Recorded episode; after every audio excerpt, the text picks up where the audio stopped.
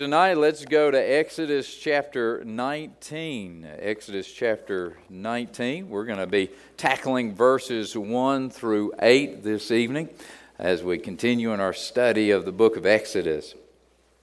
Exodus 19 1 says, In the third month, and so it's a time reference, third month since they left or was delivered out of Egypt. In the third month, when the children of Israel were gone forth out of the land of Egypt, the same day came they into the wilderness of Sinai. For they were departed from Rephidim and were come to the desert of Sinai and had pitched in the wilderness, and there Israel camped before the mount. And Moses went up unto God, and the Lord called unto him out of the mountain, saying, Thus shalt thou say to the house of Jacob, and tell the children of Israel, You have seen what I did unto the Egyptians, how I bare you on eagle's wings, and brought you unto myself. Now therefore, if you will obey my voice indeed, and keep my covenant, then ye shall be a peculiar treasure unto me above all people, for all the earth is mine. And ye shall be unto me a kingdom of priests and a holy nation. These are the words which thou shalt speak unto the children of Israel. And Moses came and called for the elders of the people, and laid before their faces all these words which the Lord commanded him. And all the people answered together and said, All that the Lord has spoken, we will do.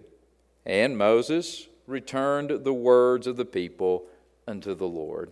Let's pray. Dear Heavenly Father, once again, it is our intention, our desire to dig into your word, to get to know you better through the revelation of Scripture. Lord, I pray that Though our minds and bodies may be a bit fatigued this evening, I pray, Lord, that you would give us a, a sharpness and a focus and the ability, Lord, to direct our attention towards you, that we might be able to worship you through the revelation of your word. Father, I pray and ask that you would help me to rightly divide your word and uh, help me to place it in the right context and to frame it for your people uh, to see it in full view this evening. Father, I pray and ask that you would remind us of your program on earth and what has come and what is to come, and that we also might be reminded of our covenant with you. I pray this in Jesus' name. Amen. You know, it's been a while since we have been in our study of Exodus. And as it turns out, I think that is a good thing. And so, if you remember, uh, the last time I preached out of Exodus was in June, and then we went to the convention and then went on vacation, and then we came back and we had Fourth of July, no evening service, and picnic and no evening service. And then I gave you a report on the convention, and then we had Bible school and no evening service. And, and now we have a Sunday evening service. And then next Sunday is homecoming, and there is no evening service. And so, while I love the consistency of being in it week in and week out, as we come to this text of Scripture, it is good for us to have this separation because this text could easily be overlooked as a, as a minor detail in the chronological record of Exodus when it in fact marks a major development in the program of God. What I'm saying is that sometimes you don't see the forest for the trees, right? And when our head is down and we're going through the scriptures, sometimes it's easy for us to overlook this major transition. In fact, you can, you can eh, go to Colorado and you can cross the continental divide and not even realize it. Uh, but if you're flying it over in an airplane or viewing it in a map, you clearly can see it. And so I'm glad that it's been isolated for us in our schedule without an Exodus sermon the week before or an Exodus sermon the week after. And you may be wondering, well, what is it that makes this passage unique? I mean, it, seems kind of mundane. Uh, it tells us that, I mean, there's no plague, there's no face off with Pharaoh. There's no Red Sea parting. There's no water out of a rock. There's no manna raining down from heaven. I mean, what's the big deal about this passage of Scripture? The answer to that is twofold.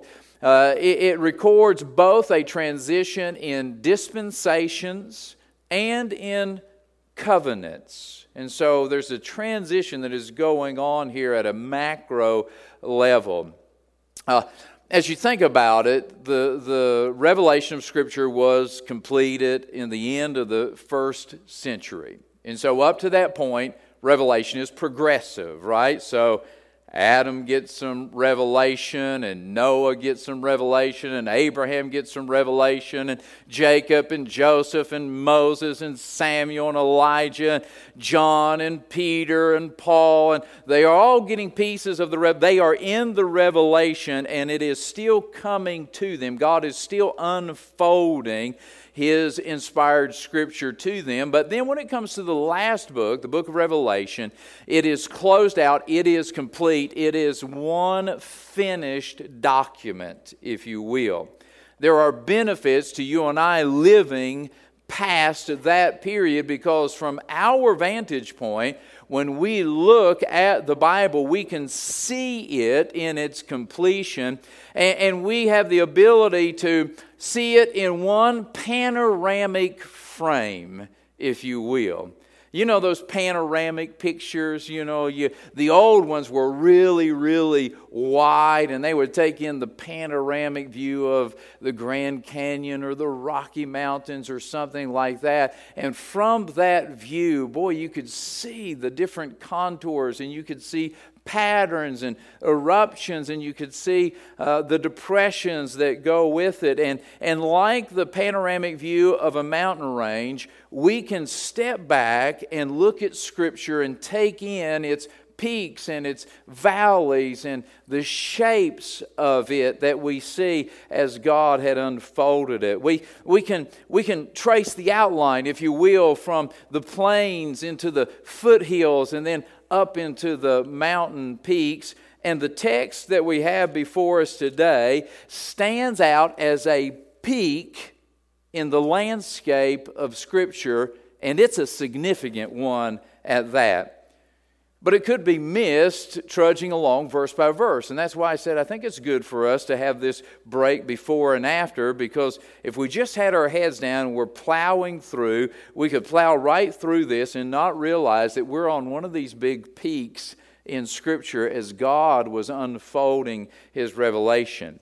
Sure, we would notice the terrain. We'd say, oh, look at that. It's rocky or it's soil covered. We might notice the vegetation. Oh, look, the grass looks different up here. It's tundra and it's not turf. And, and we might even notice some of the views. And you say, you know, from here, boy, we can see some, some great things. But we need to step back and, and we need to take it in panorama so that we can step out of this text of Scripture and we can look at it as it's framed in the totality of Scripture and see that there is a peak that we are standing on right here in verses 1 through 8 to fully appreciate it. And so, first, it is the beginning of a new dispensation. As we look at God's de- dealing with mankind throughout history on earth, there are distinguishable administrations that are called by theologians or dispensations. And so, what is a dispensation? It is a method in which God is dealing with people on the earth at that time. And so, if you were to draw this out as mountain peaks, uh, you could trace the outline of Scripture like the peaks of a mountain, and you would have seven of those peaks. The first dispensation, the first peak, would be innocence, and that is that God was administrating with mankind in the beginning, with Adam and Eve, in innocence. There was no sin in the world, right? So God didn't need to say, Adam, believe on the Lord Jesus Christ and you will be saved. Why? Because there had been no sin, there was no cross. In fact, he didn't even have to say to Adam, obey the Ten Commandments. Why? Because there were no Ten Commandments. They had not sinned, they were in innocence. And so God is dealing with them in innocence. But as we know, Adam and Eve sinned which brought that dispensation to an end because of man's failure. And then we enter into a new dispensation, and it's called conscience. And now God is dealing with mankind after their conscience. Now they have a conscious awareness of sin, of wrongdoing, uh, uh, of their uh, farness from righteousness. And so God is dealing with them in that period of time in conscience. And so from the fall of Adam until the flood, you don't find Ten Commandments, you don't find the gospel, you don't find any of those things. You just find God allowing man to live by his conscience. But that that dispensation comes to a failure because man's conscience gets seared and he gets ever farther into sin, so that man's imagination is only sinful. And God says, I'm not going to deal with this any longer. I'm going to destroy the earth by a flood. And so he wipes out all the human population. And then he starts over with Noah, and we enter into a new dispensation. This is the dispensation of human government. In Genesis chapter 9, God says to Noah, Now, if man sheds blood, then by man shall his blood be shed. And so now there is this idea of governing one another. Hey, we need to establish some civil authorities. There has to be some, some laws that are made. God doesn't give a specific law on that, there are basic tenets of right right and wrong. But now God ordains human government, and that goes on for a while until that's a failure, right? Because, because mankind in their uh, unification and governance decide that they're going to build this giant tower to the heavens, and it's called the Tower of Babel. When God sees what they're doing and it is an offense to Him, then God confounds the languages and disperses the people. Genesis chapter 11. And then in Genesis chapter 12, we find a new dispensation that arises. And we would call this the dispensation of promise. And that is where God makes a promise to Abraham I'm going to bless the whole world out of you. Those that curse you, I will curse. Those that bless you, I will bless. I will take you and I will multiply you. And so now, when we read Scripture from Genesis 12 until the end of Genesis, we find that the, the, the, the focus is kind of like a microscope, and it's not on the whole world, and it's not on a nation, it's on one man, and then it's on his son, and then it's on his son, and then it's on his sons, and it's on on one family for the rest of that, and God is dealing with them based upon the promise that He has made to them that He's going to be their God and they will be His people. From Abraham, that, that dispensation comes to an end after they are in Egypt in bondage. God brings them out and he starts a new dispensation called the dispensation of the law. And now he brings this family that has grown into a multitude, a, a nation of people, and now he gives them this entire law code that they are to follow. And he has civil laws, and he has ceremonial laws, and he has dietary laws. And if they are going to operate in the good graces of God, they've got to operate within the boundaries of those laws. And God gives the detail of those laws uh, through Moses. That dispensation goes from Moses and through the Old Testament. And as you know, God's people fail. They fail repeatedly, and then they fail ultimately. And at the end of the Old Testament, there is no longer a unified nation of Israel. First, it has split into two. Then it has been dispersed among the nations of the world, and its lands are inhabited by Gentiles, and it is under Gentile control. And then the New Testament begins, and there's a new dispensation.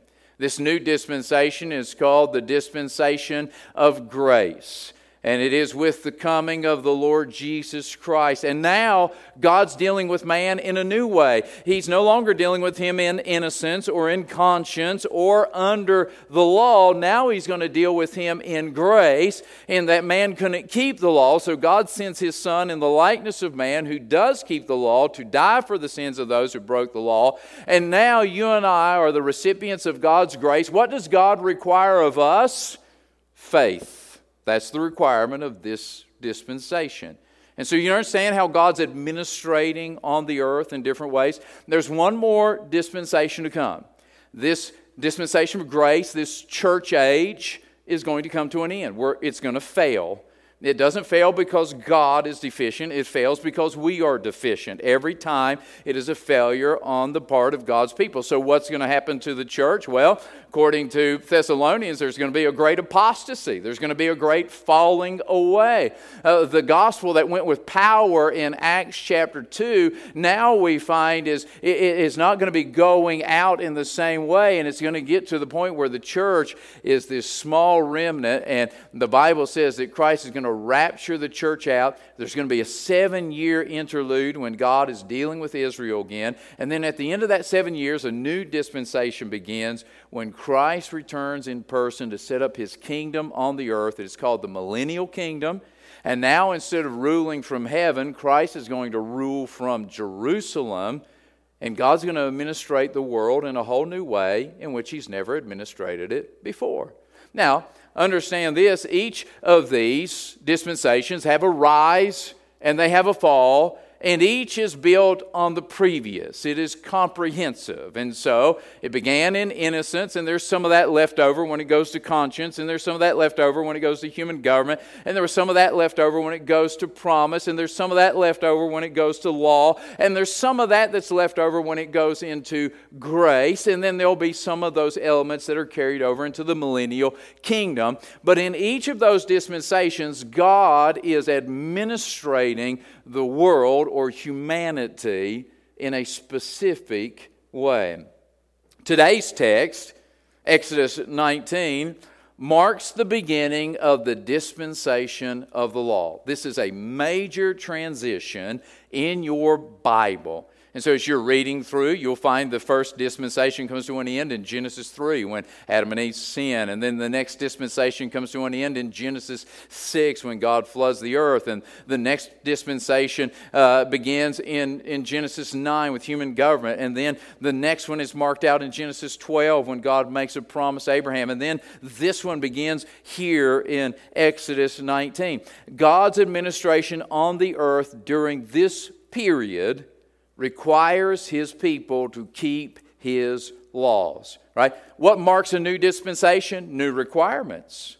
New requirements. They're no longer just simply living on the promise made to Abraham. Now, God's going to give them 10 commandments. Now, God's going to give them another 603 laws that go along with it. And now they're going to be required to live by those laws. And so God's administrating in a new and different way this dispensation that begins here in Exodus 19 will last approximately 1400 years. That is, it goes from the time of Moses, 1400 BC, to the time of Christ at the beginning of AD.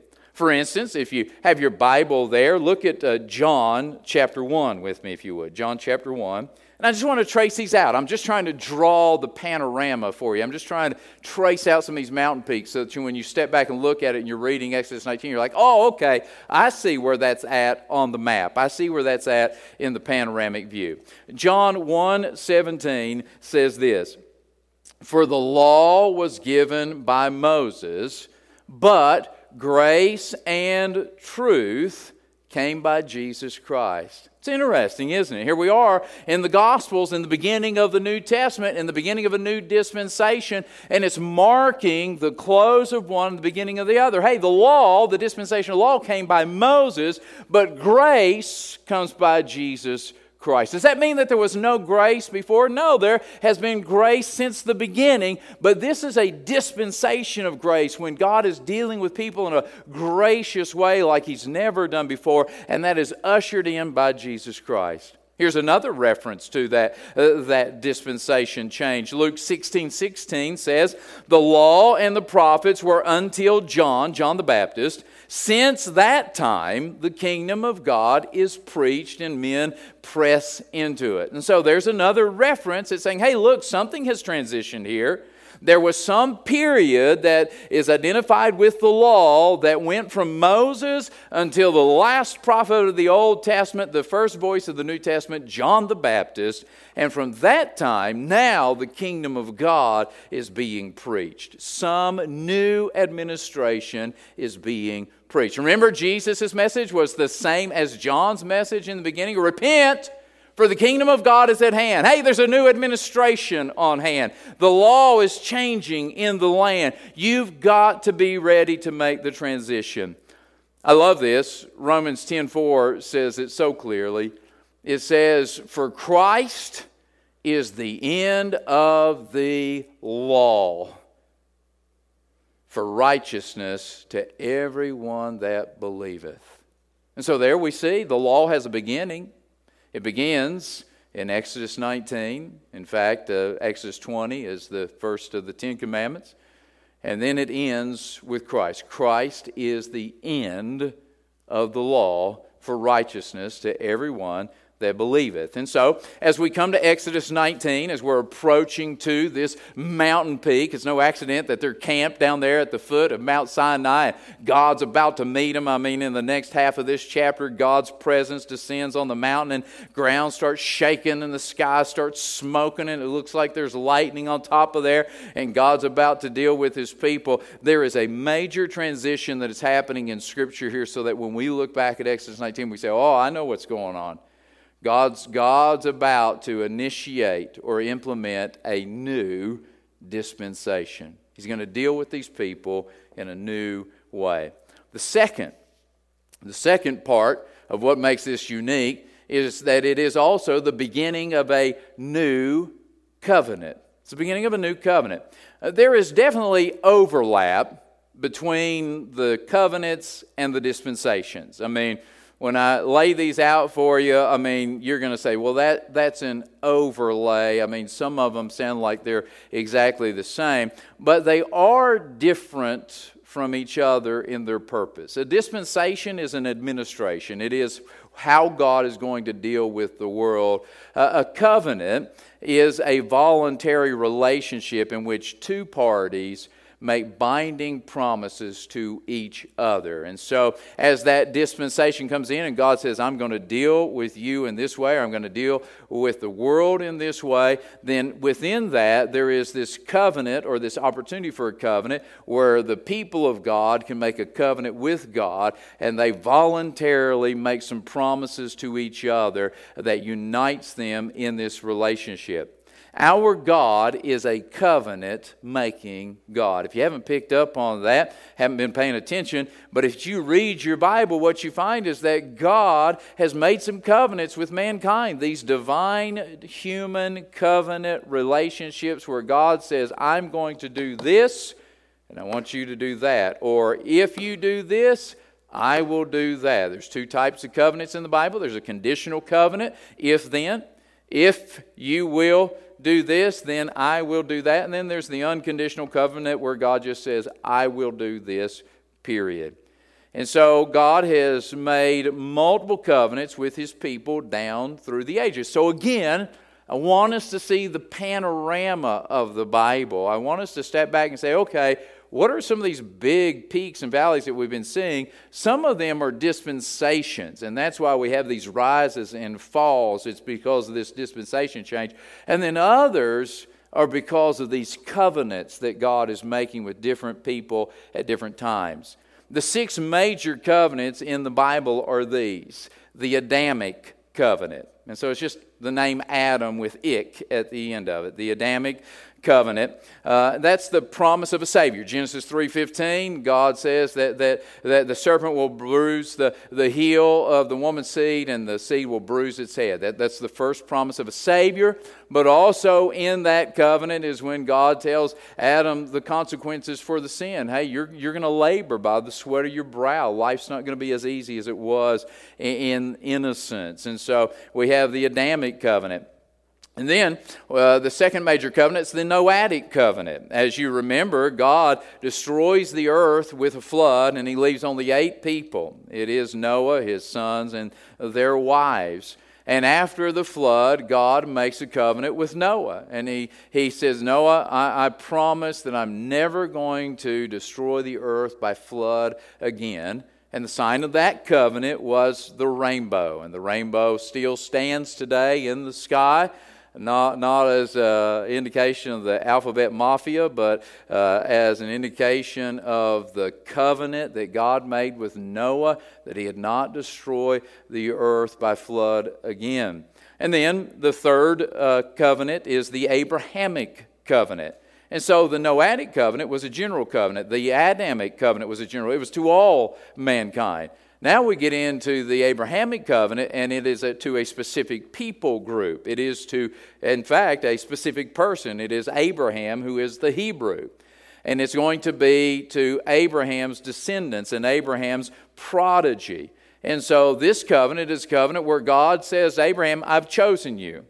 I've chosen you to be my people, and you're going to choose me, if you choose me, to be your God. And God promises an unconditional covenant that He's going to multiply Abraham like the sand of the sea, that He's going to make out of him a great nation, and that through him and his descendants, that He will bless all the nations of the world. That's unconditional.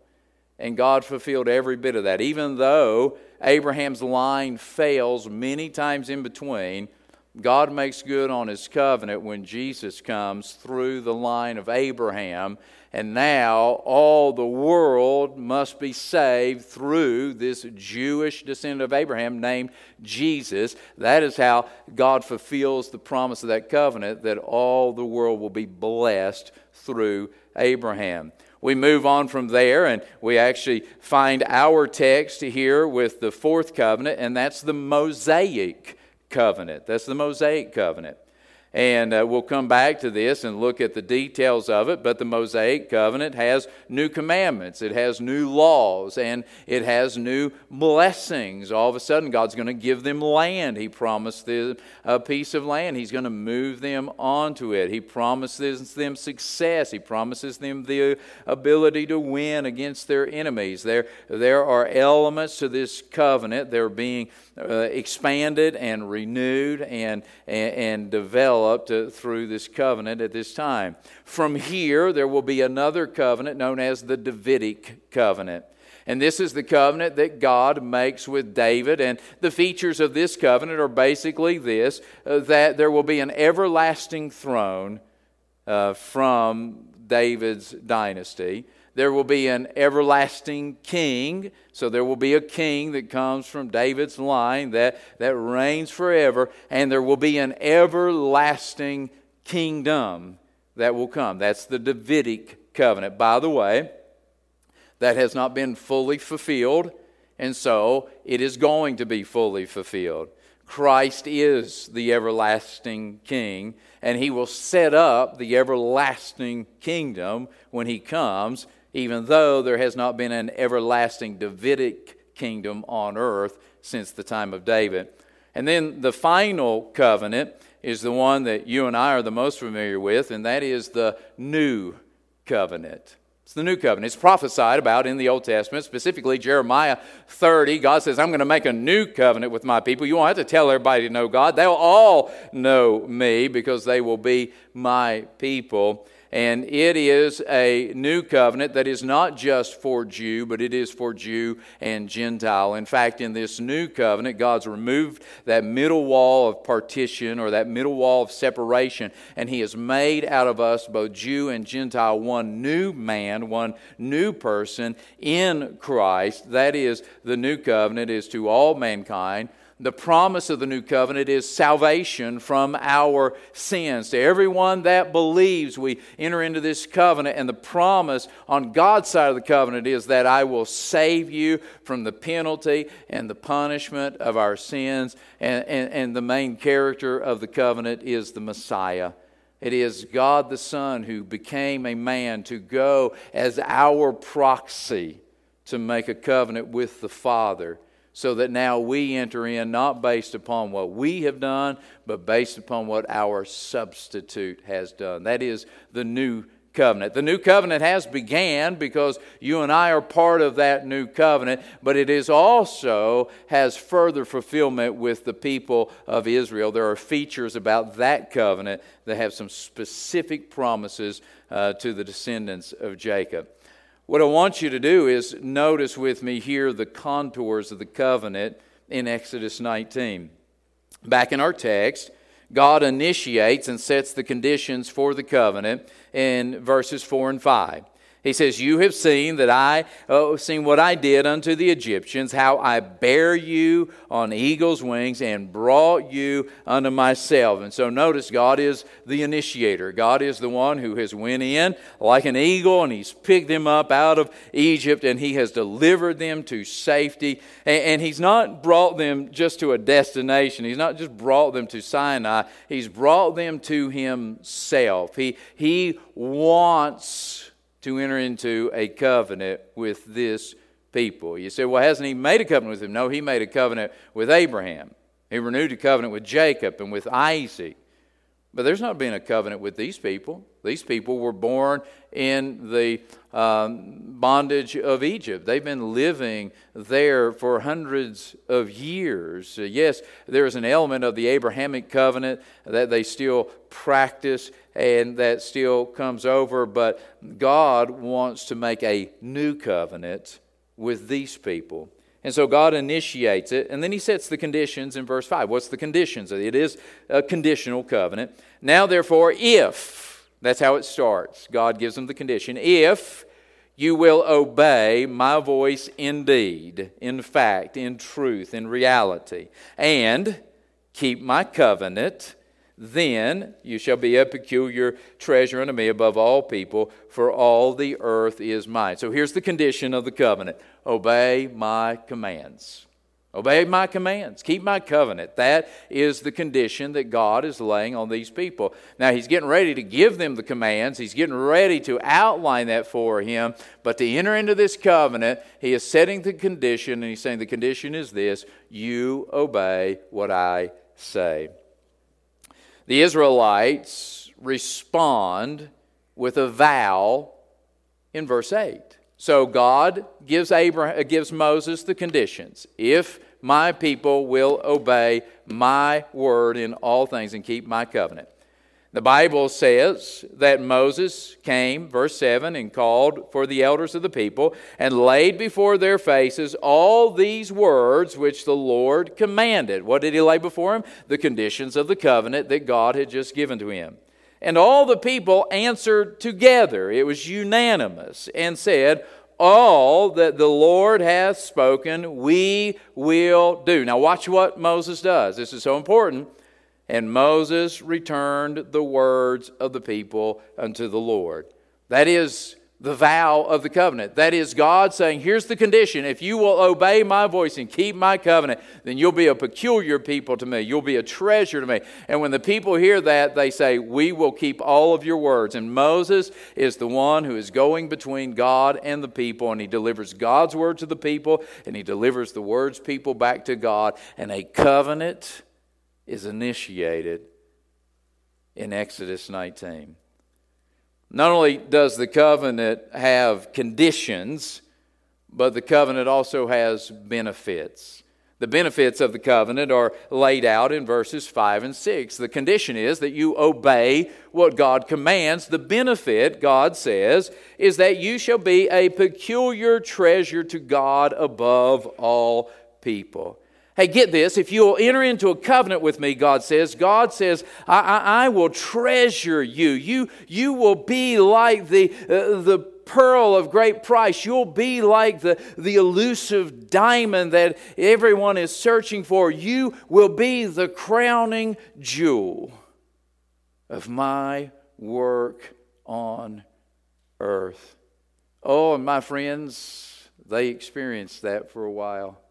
They knew what it was to be the peculiar treasure of God. God didn't choose them, He said, because they were the greatest or the mightiest or the strongest, but He chose them because He wanted to display His glory. And He took this little band of refugees and He goes in and He gives them a land that is rich and fertile and productive and they become the envy of the world.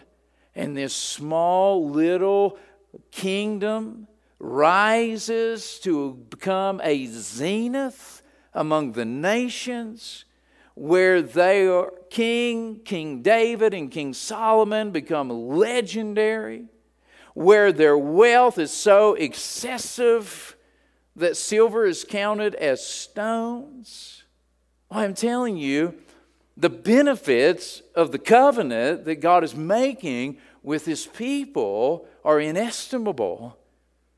He goes on and he says, You will be a kingdom of priests to me. What, what is the indication of that? What is that? Well, we understand that within the nation of Israel, there is a tribe of priests. It's the Levites, and they are the ones who act as the priests for the rest of the nation. But, but what God is saying is, you're going to hold a special place in my program that you're going to have an access to me that nobody else has. And think about it. At this period in time, under this covenant, under this dispensation, if anybody wants to come to God, they've got to come through Israel. They've got to become proselytes. They have to adopt the Jewish religion. They have to come through this nation. And for over a millennia. That was God's program on earth. Israel was God's light to the world. It was his city on a hill. It was his shining example. It was his entry point. And by the way, many did come. Many did come through the witness of Israel until Israel lost their witness because they wanted to be like the rest of the world. The third benefit that is outlined there is he says, You will be a holy nation. You'll be a holy nation. Holiness is at the heart of God.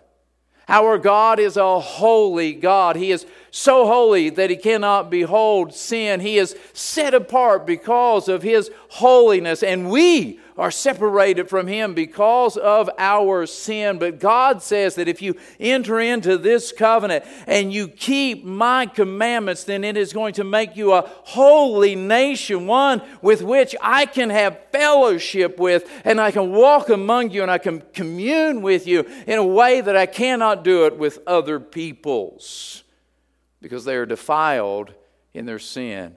Oh man, I'm telling you, this is a good deal this covenant, anytime God offers to make a covenant, it is it, it, would behoove you to enter into the covenant with God. And so obviously the people of Israel recognize that. Well, here's the requirement. We keep God's commands. Well, he's God. I mean, first and foremost, he has the authority to tell us to do whatever he wants to do. But secondly, we know God. And we know that He's the God who made a promise to our forefather Abraham, and that God has made good on that promise and that He has blessed him. And God has just proved His love for us by delivering us from the most dreadful power in all the world, and He is bringing us in, and He's promised us a land. So I know that whatever He commands us to do is going to be for our good. And so they wholeheartedly, enthusiastically, unanimously, agree to enter into this covenant with God. And thus, the course of Israel is charted. The trajectory is set for the Jewish people from this point forward. Everything about them is going to be defined by this covenant. So that when they fulfill their part, God fulfills his part. But when they fail on their part, then God also has to deal with them in their failure. And this sets the tone for everything else that happens to the nation of Israel and the people of Jacob from here to the end of the Old Testament. Although we are not part of the Mosaic covenant, we, we too are a covenant in a covenant with God. Yes, that's interesting and all, but, but, but how does it apply to me, Pastor? Well, it applies to you in the very best way. You see, because as good as the Mosaic covenant was, there was a better one. You can read all about it in Hebrews. And it said if the old covenant would have been good enough to save them and to keep them, then the old covenant would have been remained. But the old covenant was faulty because the people couldn't hold up their end. And so God made a new covenant, a better covenant, a covenant that is in the blood of his own son who can never fail and who will always keep up his end of the covenant. And you and I enter it by faith through his substitutionary atonement so that we receive all of the benefits of this new covenant. We are in a covenant with God. We are part of the new covenant in Christ. And this new covenant charts our course and it sets our trajectory and it defines us as a people just as much as the Mosaic covenant defined the Jews. The new covenant is to define you and I as Christians. It is supposed to be one of the dynamic features that sets us apart from everybody else in the world. This covenant that we have with God is in some ways, like those dispensations, comprehensive. While they are distinct and they are different, they are built upon one another, and some of those principles carry over into the new ones. And for you and I, what we can do is we can look back at this Mosaic covenant and we can learn some things from their successes and their failures and we can understand how that fits into our relationship with God through this new covenant. Let's learn from those who have gone before us. Let's live up to our covenant relationship with God. There, there are certain things that you and I just can't go along with in this world because we're in a covenant relationship with God. Let me tell you something. If you want to think about this in the most practical way, if you want to have a modern equivocation to a covenant, it is the marriage. That's based on the biblical covenant. It is where two people voluntarily make some binding promises together and they vow and pledge their fidelity to one another. Forsaking all others, I choose you. Do you understand that's the essence of the covenants in the Bible. When God came to Abraham, God says, Abraham, I'm choosing you. Will you choose me? And Abraham chose him to be his God, and God chose him to be his people. Let me tell you something that covenant relationship that you and I have in marriage, it, it, it keeps us from going along with certain things, doesn't it? Why? Because there's a commitment there that we have made when we entered into this covenant when we says you know what? I'm not on the market anymore. I'm not looking for any other prospective girlfriends or boyfriends. I have found the one that i'm going to bind my life to. It's going to define me it's going to set the course for the rest of my life. It's going to set the trajectory for my life. I'm telling you, friend, that's the idea of this new covenant that we have in Christ with God, that it is a covenant relationship where He chose us and we chose Him, and we have pledged our fidelity to Him. And so there's going to be some things in the world that come along that wants to flirt with the church and say, Come on, come on you, you, can invite this in. You can adopt this. You can accept this policy. You can ease that standard. And I'm telling you, because of our covenant with God, we've got to say no. If I do that, if I accept that, if I affirm that, then I am in violation of my covenant with the one that I love. You see, He will never forsake us. And so let's never forsake him. Let's echo the words that the people of Israel spoke in Exodus 19, verse 8, when they vowed all that the Lord has spoken, we will do. Is that too much to ask? Is that too much to ask for us to simply say, I'll do everything that God has said for me to do? Because I know his track record. I know his character. And I know that he says only those things are right and true and good for me. So I will never go wrong when I do what he has said for me to do. Where I go wrong is where Israel went wrong, and that's when we depart from what he said. Would you bow with me? As we close our eyes for just a moment, we'll give each other a little bit of privacy shut the world out around us, focus only on God and what He said to us through His Word. Oh, Christian, you are blessed. You are blessed beyond measure to be in a covenant relationship with God? Do you know how blessed we are to be born in a land, to be born in a region where the gospel flows so freely? We didn't have to break out of the prison of some false pantheistic religion to get to the one true God. Many of us were born with Him in our home, with parents and grandparents who knew Him and talked about Him and introduced us to Him. And what He offers to us in covenant relationship far exceeds what He asks from us. And so may we, like these people in Israel, make a simple pledge Lord, I'll do all that you have said to do. To the best of my ability, I will do all that you've said for me to do. I will keep your covenant. I will remain faithful to you till the day that I die. Oh, Heavenly Father, I pray and ask that by the power of your Holy Spirit that you would help us to obey your word, to keep our commitment to you, to live faithfully to you, to never be drawn away by the flirtations of the world and the temptations of sin. Father, I pray that as this world grows ever darker, I pray that our light would grow ever brighter. And I pray and ask, Lord, that you would help your covenant people to go out and to shine the light wherever they go, and that they might bring more people into covenant with you. For truly, this is how you are administrating the world right now. It is no longer that you demand that people come through Israel, it is that you have sent the church into all the world to go reap the harvest of souls. It is ripe and ready. Lord, help us to be faithful in this. I pray in Jesus' name.